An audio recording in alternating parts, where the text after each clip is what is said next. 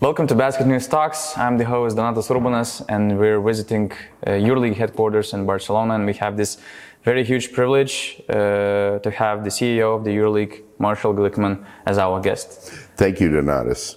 Thank you so much. Uh, I actually listened to your podcast, uh, which you recently had with Joe Orlauskas. Yeah, yeah. It was wonderful, and if you want uh, to have a better picture of Marshall's uh, approach on things, how he sees things, on his vision. I really recommend watching that video because I think it tells a lot uh, the, the, way you see basketball and how he, he, can be improved. The problem is that we have limited time, so I believe uh, we have to um, address some more important ongoing topics okay. without further uh, warm up. But let's let's say for a short stretching, I just wonder how your morning looks like, how your inbox or WhatsApp chat history looks like the following morning after a hot EuroLeague night with some great games and some controversial games mm-hmm. like we had in Bologna yesterday, mm-hmm. for example? Mm-hmm. Um, that's a great question. I get a lot of text messages from Alex. I watch some games. I don't watch all games, right? I can't watch all games. So sometimes I don't even know what happened the night before until they tell me in the morning. But uh, no, when I get up in the morning, um, I usually have fresh orange juice and then go to the gym. And so my, you know, and I do my WhatsApps while I'm on the elliptical machine in the gym. That's my typical morning. But no, it's not, um, there's not been a, too much controversy. I try to not, I try to let our guys do their job and not interfere um, with sort of day to day basketball matters.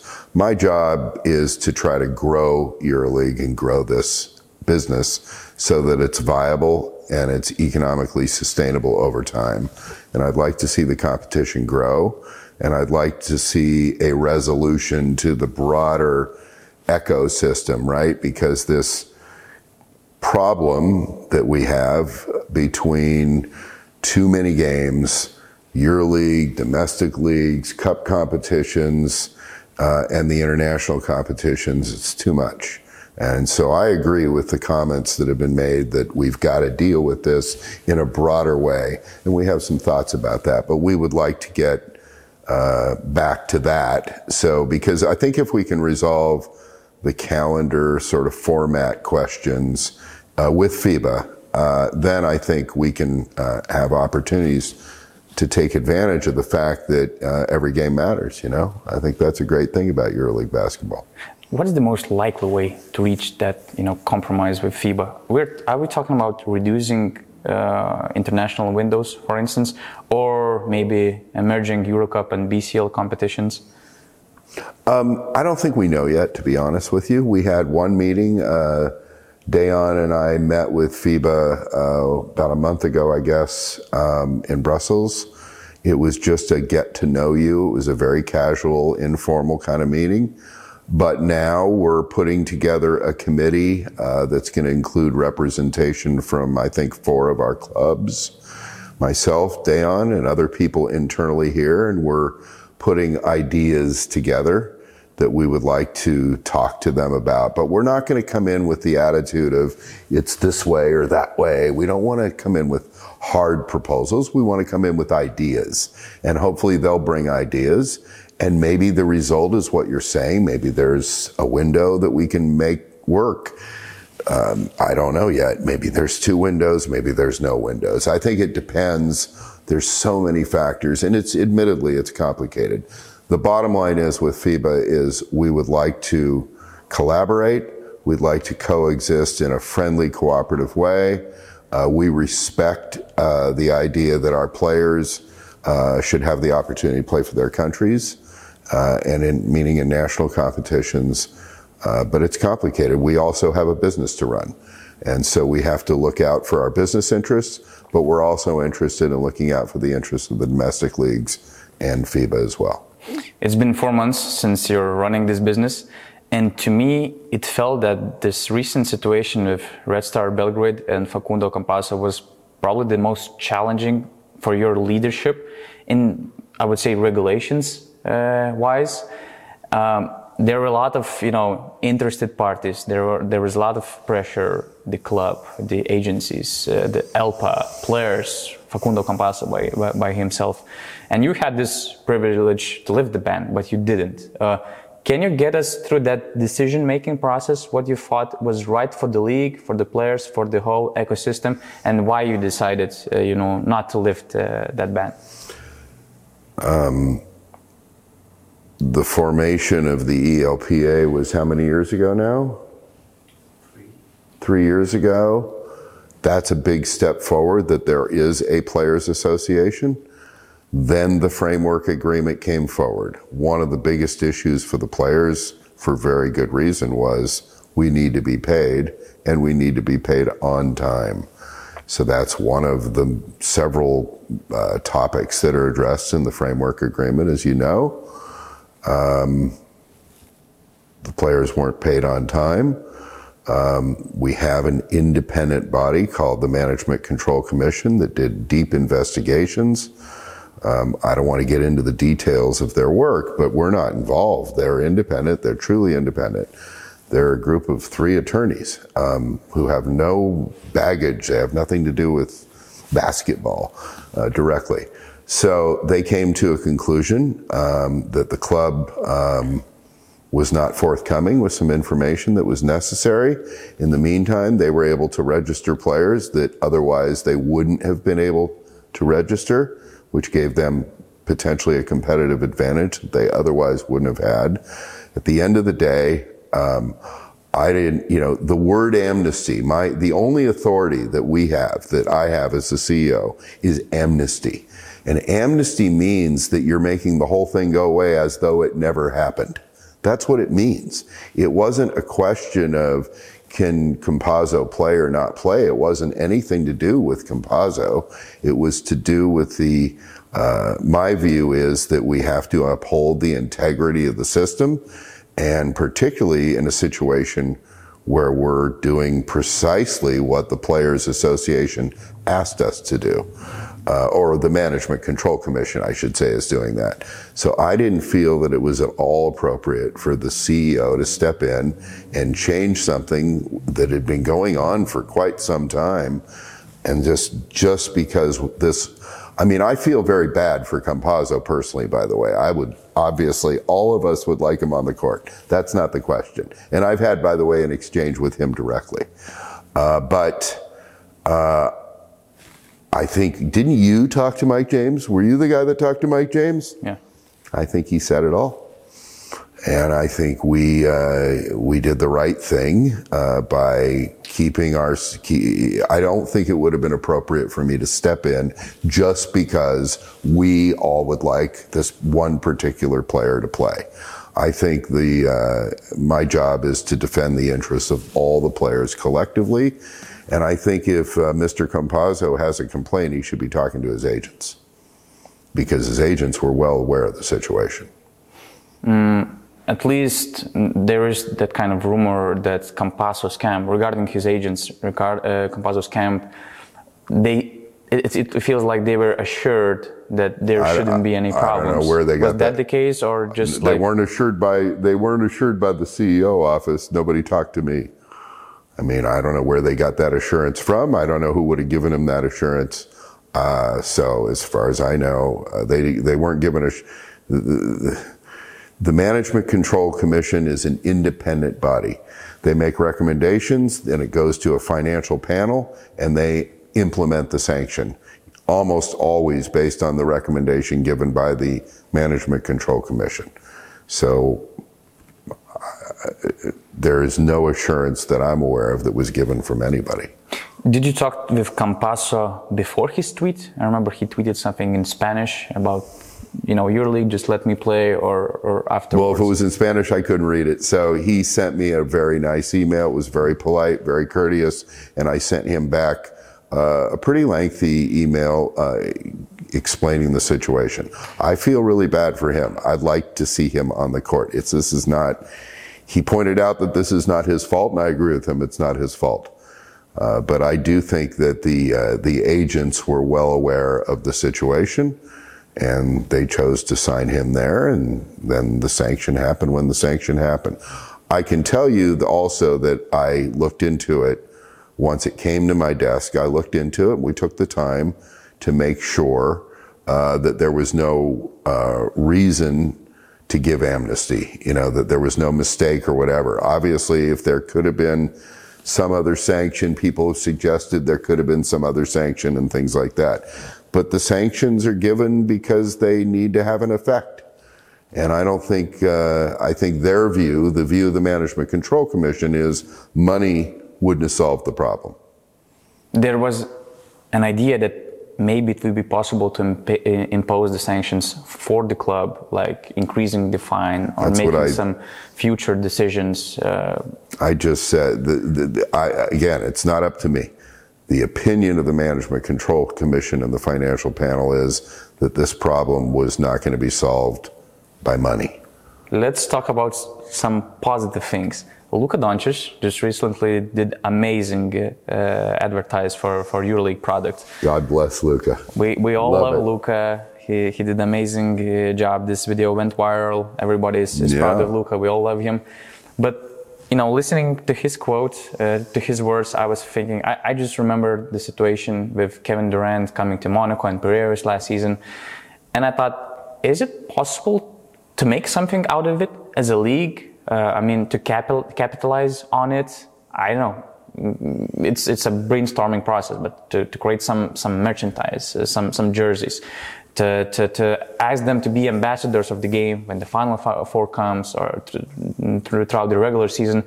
Did you have this, you know, out of the box thinking what we could do about it as an organization, not to leave it as, you know, one time amazing tweet? Well, Luke is not the only one because Giannis has made comments. There's been several players, even American players, who have made comments. I think even Kevin Durant made some. Didn't he say something about wanting to play here at the end of his career or something like that? Yeah. I mean, so there's actually several comments that have been made over a period of time.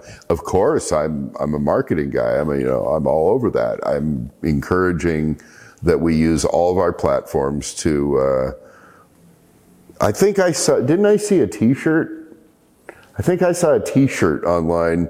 I think it wasn't a real t-shirt. I think it's like a digital t-shirt, right? So maybe there'll be t-shirts. I mean, I love it, obviously. When players are, are, are pointing out what is the positives about European basketball, I think we need to do exactly what you're saying, which is emphasize that and uh, put it out there. Um, but we need to, um, you know, we need, we need more resources in order to do more marketing and we need to capture Gen Zs and make it more exciting. I want this to be a players league. I mean, one of the issues is, is it a players league or is it a coaches league? In my view, the players are the stars. The players need to be put forward. And we're making some changes in that direction and we'll continue to. How to make it uh, a players league, for instance? What would be three most easiest ways to reach in the short term? Um, by giving them the freedom to use their social media platforms, giving them the freedom to use their voice, by taking our digital content and our all forms of our content and putting the players out there more. I think people are interested in our players in terms of their lives and our players as people not only as basketball players. And I think that's part of the secret of the NBA is that the players are relatable, whether it's through fashion, whether it's through fitness, whether it's through health and nutrition, whether it's through causes that they care about. Um, you know, a lot of our players have really begun to be vo- use their voices and use their platforms, I think, in generally positive ways. And I think the more we can find different ways through our players to relate to people instead of just basketball fans, I think that's to our advantage. But, you know, none of this is easy. We need to also expand ultimately, I think, into some important markets. And that's a really high priority. So if we can begin to penetrate in London, Paris, these kinds of markets, I think we're going to see a lot more success. Yeah, speaking speaking of these huge markets and big players, I believe I remember we did a podcast before the season about top uh, winners and losers of the off season, and I remember I mentioned that I think that the biggest losers of that off season were EuroLeague fans, maybe EuroLeague organization itself, because of losing Victor Wembanyama mm. to some other competition, yeah. particularly domestic league. And I, I was just wondering, if you were in charge, let's say, was there anything you could do to try to convince him to find some agreement just to stay in EuroLeague or at least Eurocup environment? Because losing the Wembanyama, losing all this exposure and his greatness on the courts, yeah, it's it's it, yeah, it's pain in heart. Um, I would like to be in a position where we could have, as a league, meaning the clubs collectively, because we're the clubs, right? We're we're here on behalf of the clubs. Could have intervened somehow.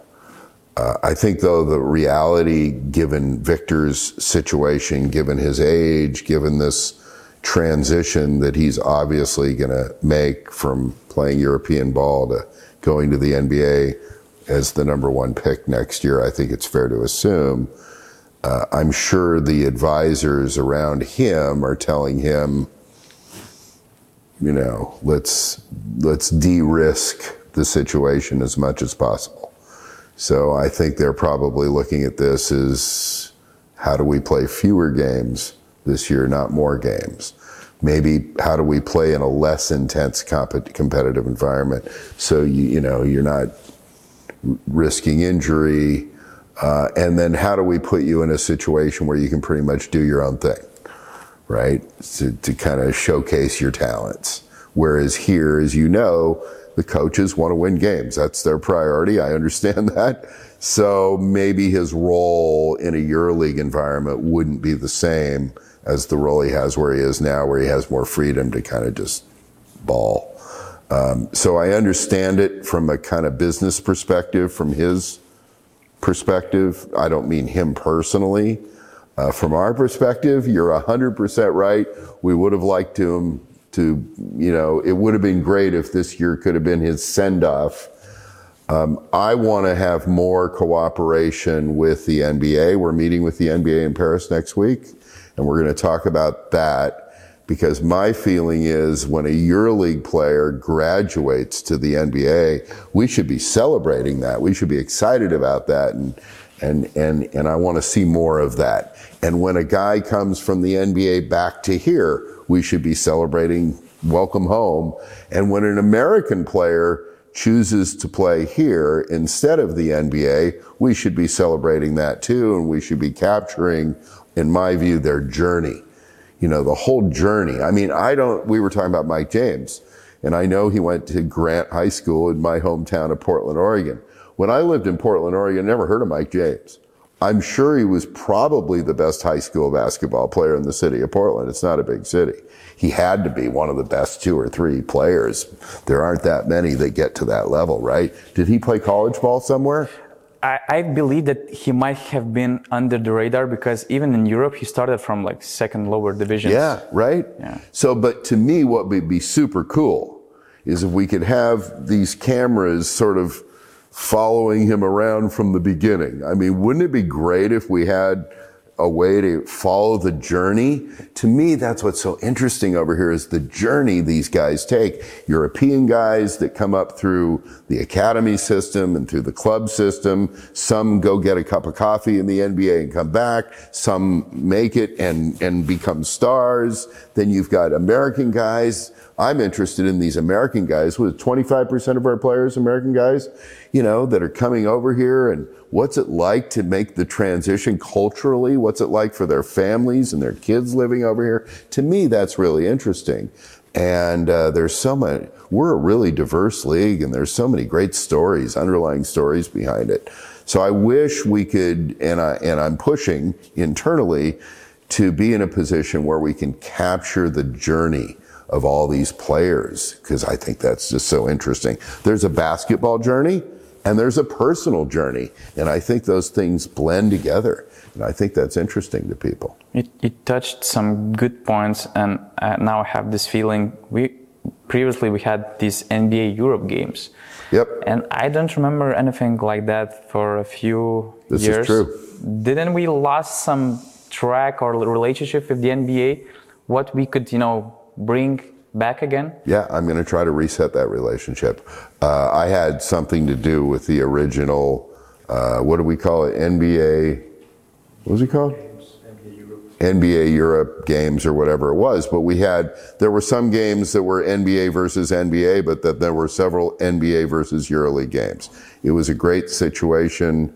Uh, I was involved in those discussions as a consultant uh, to league back then, and I got to be honest, I don't know what's happened to the relationship. I think the relationship is fine on a personal level, but I don't know what's changed to why those games have gone away, other ways we could be cooperating. We could be cooperating in business ways. We could be cooperating as far as the, the game, the rules of the game, how the games are officiated. There's a lot of things we could be doing together uh, in collaboration. I think part of this is also resetting our relationship with FIBA. So, because the NBA sits on the board of FIBA, Mark Tatum is on the board. So, I think if we can reset our relationship with FIBA, that there's that kind of links to, you know, the NBA. So, I'm walking in. I, we have a short window with the NBA because they're so busy in Paris. But we have meetings this coming week, and I'm looking forward to that. I'm also going to Salt Lake for the All Star Weekend. I'm going to see a lot of people there, and I'm with you. I, I think it's time to talk about because, after all, we're feeding the NBA is probably 25% national, um, international players, maybe more. Most of whom are coming from Europe, and many of whom are coming from our key countries and our key clubs. And so uh, we're, we're a feeder system for their future stars. So we ought to be cooperating more. And I'm going to be as innovative as possible to see that that happens. Any ideas how to solve this huge problem, the, the amount of the NBA buyouts? This is this is a very nice journey with all these stars. Yeah. They starting their journey in Europe, coming to the NBA, but the problem is that these clubs invest a lot of money. Yeah. But they're not getting enough reward for that probably. And probably this conversation also includes FIBA because I believe that they set the rules, right? This is a pretty complicated situation. Well, the NBA does. The, the NBA is a private business, so let's start with that. And the NBA is going to live by their own business interests. I mean, that's fundamentally the deal. But I agree with your underlying point, which is that we're making great investments on people who become players, who become their future stars, or just everyday players, either way. Um, and there ought to be a conversation about how we can have better cooperation. It's not necessarily only a money issue, right? so we need to talk about the whole ecosystem of basketball and how Europe and the NBA relate to each other, and we'll see where, where it goes. I, don't, I, I just don't know yet. I don't have any answers, uh, but I agree with your underlying premise. The topic where everybody has their own opinion is the EuroLeague format, for sure. Mm. And there are a bunch of ideas already about improving the format of the EuroLeague that already have been discussed, including uh, more playoff seeds, mm. uh, play-in tournament, reducing the number of games, conferences, and etc. What do you think? What of these? Which of these ideas are inevitable, let's say, and the most likely uh, to be integrated in the in the EuroLeague in the following years, for example? Well, it goes hand in hand with expansion. So we're 18 clubs today. We have more demand for clubs than we have slots for clubs. This is an enviable position. I'm happy to be in this position, right? We have two parties right now actively that are credible, legitimate parties in Paris that want a EuroLeague team in Paris. The existing Paris Basket ownership group wants to be a EuroLeague team. And then there's another group that's out there that um, wants to be a EuroLeague team, and I'll just leave it at that for now. The London Lions want to be a EuroLeague team as soon as possible. Okay? The club that we have in Monaco, which got in originally by winning Euro Cup and is there, they play in a subpar arena. But I was there last week and I met with the prime minister of the country, of the principality, I should say, and they are, uh, I'm not going to yet say committed, but they're quite serious about pursuing a new arena in Monaco. They want to be a EuroLeague team permanently, right? We have two clubs in Belgrade, both of which, Red Star and Partizan, want to be EuroLeague teams. We have Virtus Bologna wanting to be a EuroLeague team. We have a beautiful brand new arena in Valencia, Spain. They want to be permanently a EuroLeague team. Kind of hard to run a business when you're in one year, you're out the next year, maybe you're back.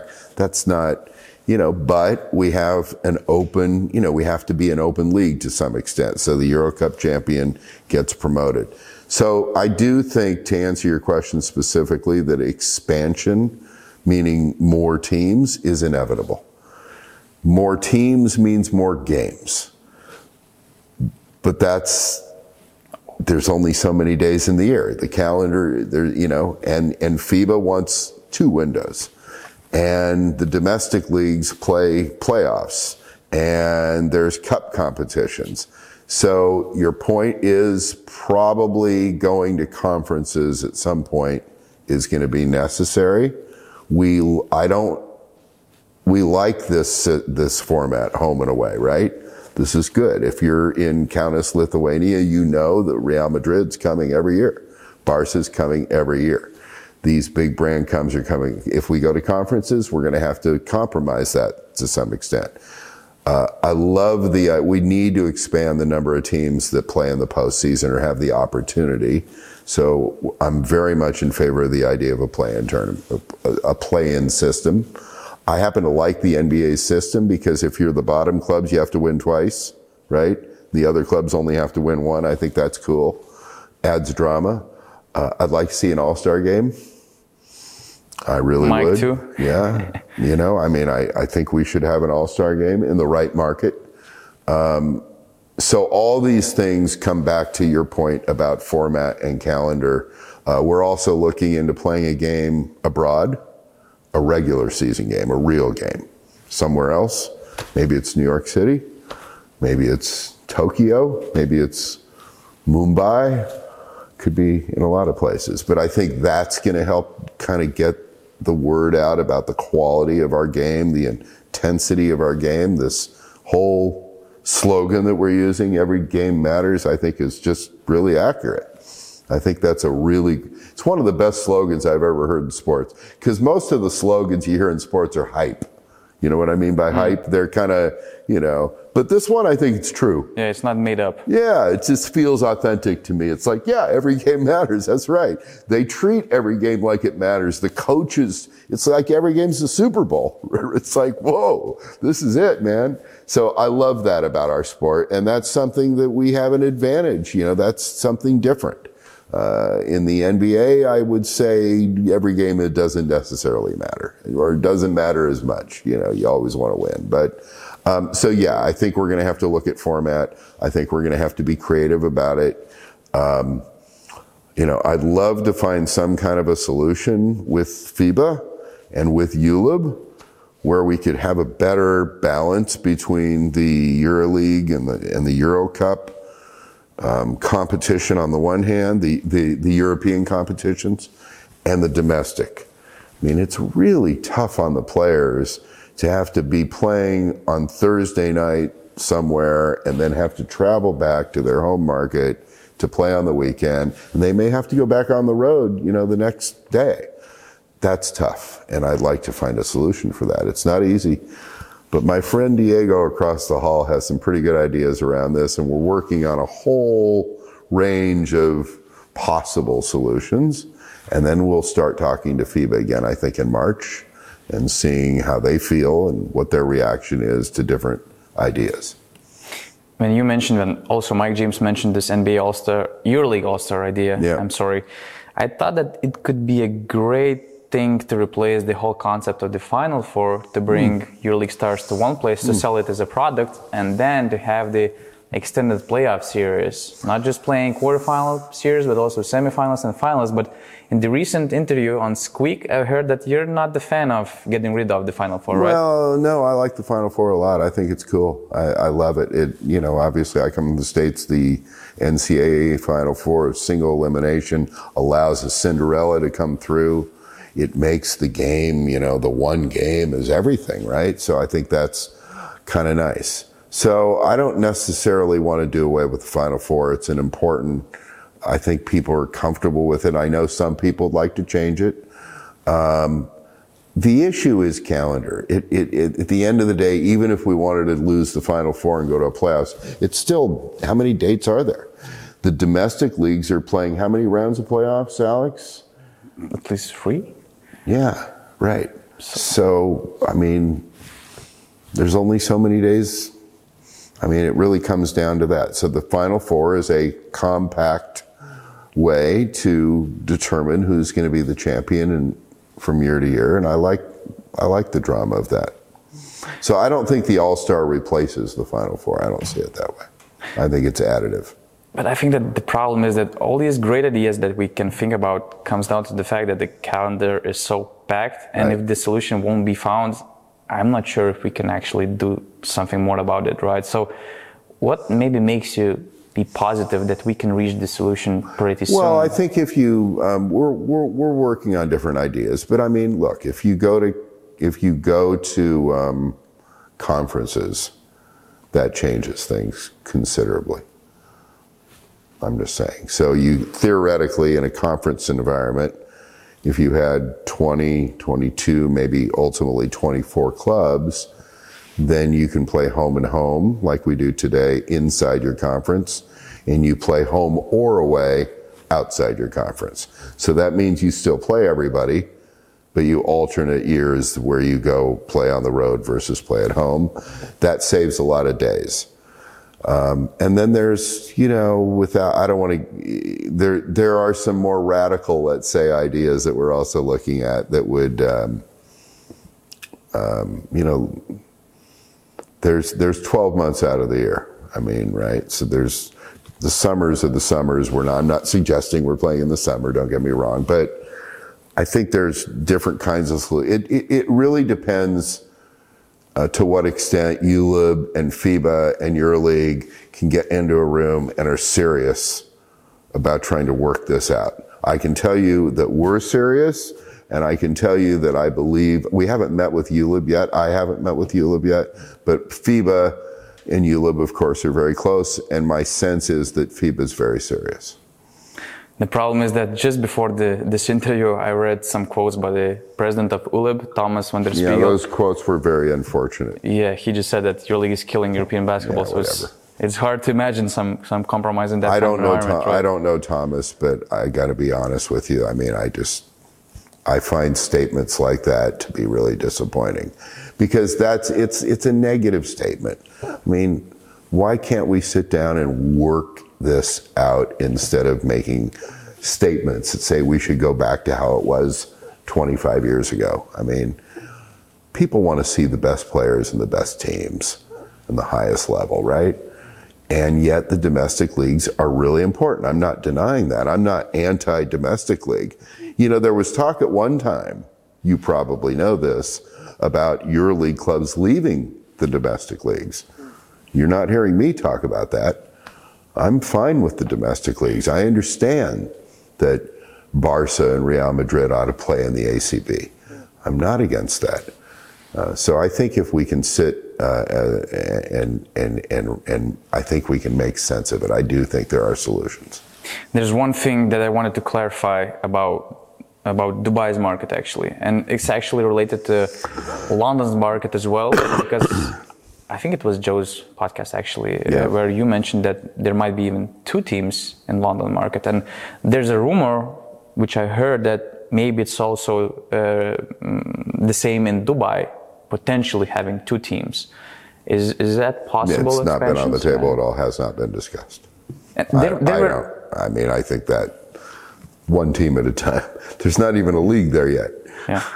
And there were many misconceptions about Dubai's market, for example, right? A lot of people think that, oh, Dubai just coming here in the EuroLeague, Nope. throwing a lot of money, and Nope. everybody gets richer. It's it's way different. It's No, like no, a business no. model, some business concept we are talking they, about. they, they're like any other market. They, they want to have a EuroLeague team. They have a market. They have something that not every European market has. They have a brand new, really nice state of the art arena with over, I think, effectively 17,000 potentially basketball seats. Um, and it's a great market. It's a wealthy market. It's a market that wants to have entertainment and wants more sports. So it wouldn't make sense not to be engaging and talking to them. Whether we can work out a deal that makes sense for everybody, I don't know yet. We're still talking. But um, it's certainly an attractive opportunity. I don't think EuroLeague has to only be inside the borders, the formal, the formal borders of Europe. And just for the very end, we have a sh- few quick questions from Basket News Plus members. Cool. These are our fans, our subscribers that they can become on basketnews.com slash uh, plus. And they have this privilege to be a part of interviews uh, we are making. I And like that. These are just short questions. Some of them, they were already covered uh, throughout all, uh, our conversation. But there's this one, for example, coming from Ivan. Uh, are you thinking about games schedule time for the upcoming season so that we can wa- watch more games? For example, first match to start uh, uh, to start at eight o'clock and the last one at nine o'clock. I mean, just not to have games clashing, as Mike James and Donatas Motiejūnas also mentioned, mentioned in our previous podcast. I think it's a good idea. We'll talk about it. I, we really ha- it hasn't been brought to my attention before. I think game times um, are heavily influenced by television and then local culture. I mean, I think is right. I you know here in Barca, I mean, when the games start at eight thirty, I'm going tonight. Eight thirty. In the NBA, it's halftime or or you're you're you're midway through the third quarter by eight thirty. You know, we, we have we eat it. We don't eat at ten o'clock in the United States. Here we eat at ten o'clock, so everything happens later. So I think it's not something that we can just wave a wand and change. But I think that's a good point. The other question is coming from Audrius Vaškevičius. Uh, you have a history of working with the, within the NBA environment. What part of the NBA business approach would you like to implement to the EuroLeague? Players, players, players, players are the stars. People care about and are drawn to these great young athletes who are also people and they and they and they and they're you know they're attractive and they're healthy and they symbolize um, uh, diversity. I mean, it's pretty incredible just looking into a huddle when they're all huddling uh, during a timeout and seeing the diversity in in that huddle and people coming from different parts of the world. This is the first thing I noticed when I came here and had attended my first General Assembly and had to wear headsets to listen to translation. And at the time, I think there were 13 languages being spoken. And that's, that's, that's an incredible thing. So to me, um, the NBA's been about diversity too, and I think we should pick up on that idea. The NBA is also a show, and maybe arguably for some people, it's more show than it is basketball.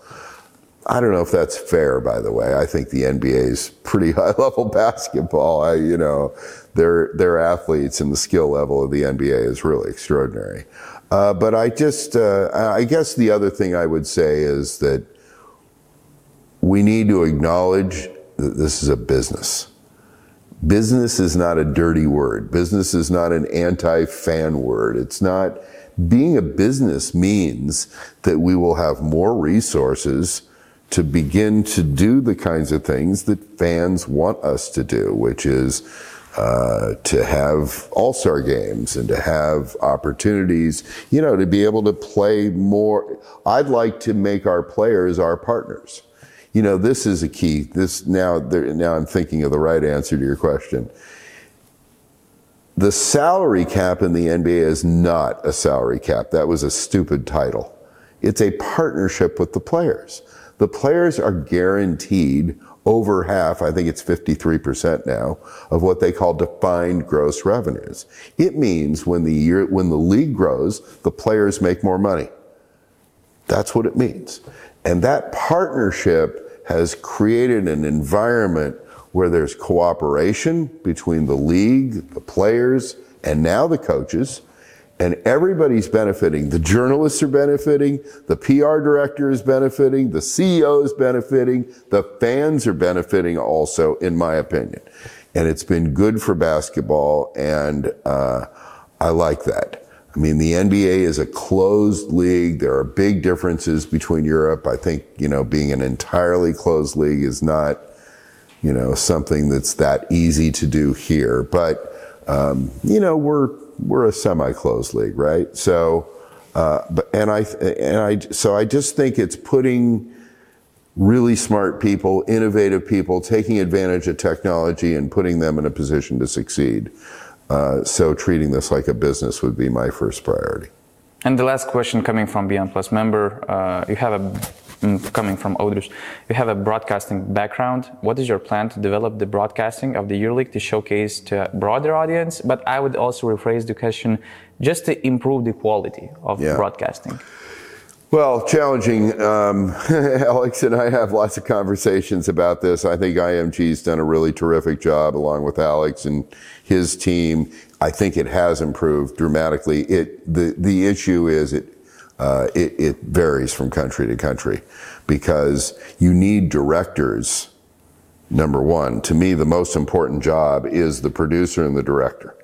And these people need to know the game they need to understand the game so it's cut right. Sometimes the directors make mistakes in terms of how they cut the game. So I'd like to see, you know, we'd like to see better uh, infrastructure on site at the locations. Some trucks have limited infrastructure whether it's camera quality, graphics quality, whatever, they're using sometimes not the most state of the art, up to date equipment. These things are money issues. You can, you know, so you can imagine that there's vast differences. You come from a basketball country. That means we tend to get better production, right? Uh, but in some less basketball countries, it's not as good because you don't have as much experience.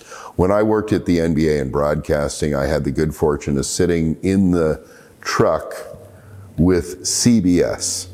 And they had a guy named Michael Burks sitting next to Sandy Grossman. I mean, these guys in their own right inside the industry became famous. And Sandy Grossman used to just, I just, he blew me away. It's like he, it's live. And he knew what was going to happen before it happened. And his cameras were there and ready for the reaction shot the drama of the moment because he w- he knew the game so well he could anticipate different scenarios, different outcomes, and his cameras were there.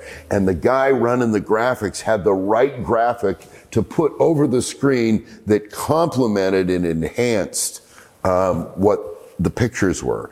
Um, I'd like to see our commentary get better. You know, I'd like to see more engaged people that really know the game. I'd like to see more ex players. I mean, I was interviewed uh, the, by the Squeak guys doing the game in Monaco the other night. And these guys were ex players, man. They knew the game. Shout they were ballers. you know? Alan Yeah, yeah, they were great. And they were asking really good questions. And so I'd like to see more of more of those kinds of people you know, sometimes I turn on games and I hear these play by play guys and they just blah, blah, blah, blah, blah, blah, blah, blah, blah. I mean, it's like you're telling me what I can see. I can already see it. So add something to the experience. Don't tell me what I can already see with my eyes. I don't need to hear you tell me what I can see with my eyes. I need you to add more information and make this experience better.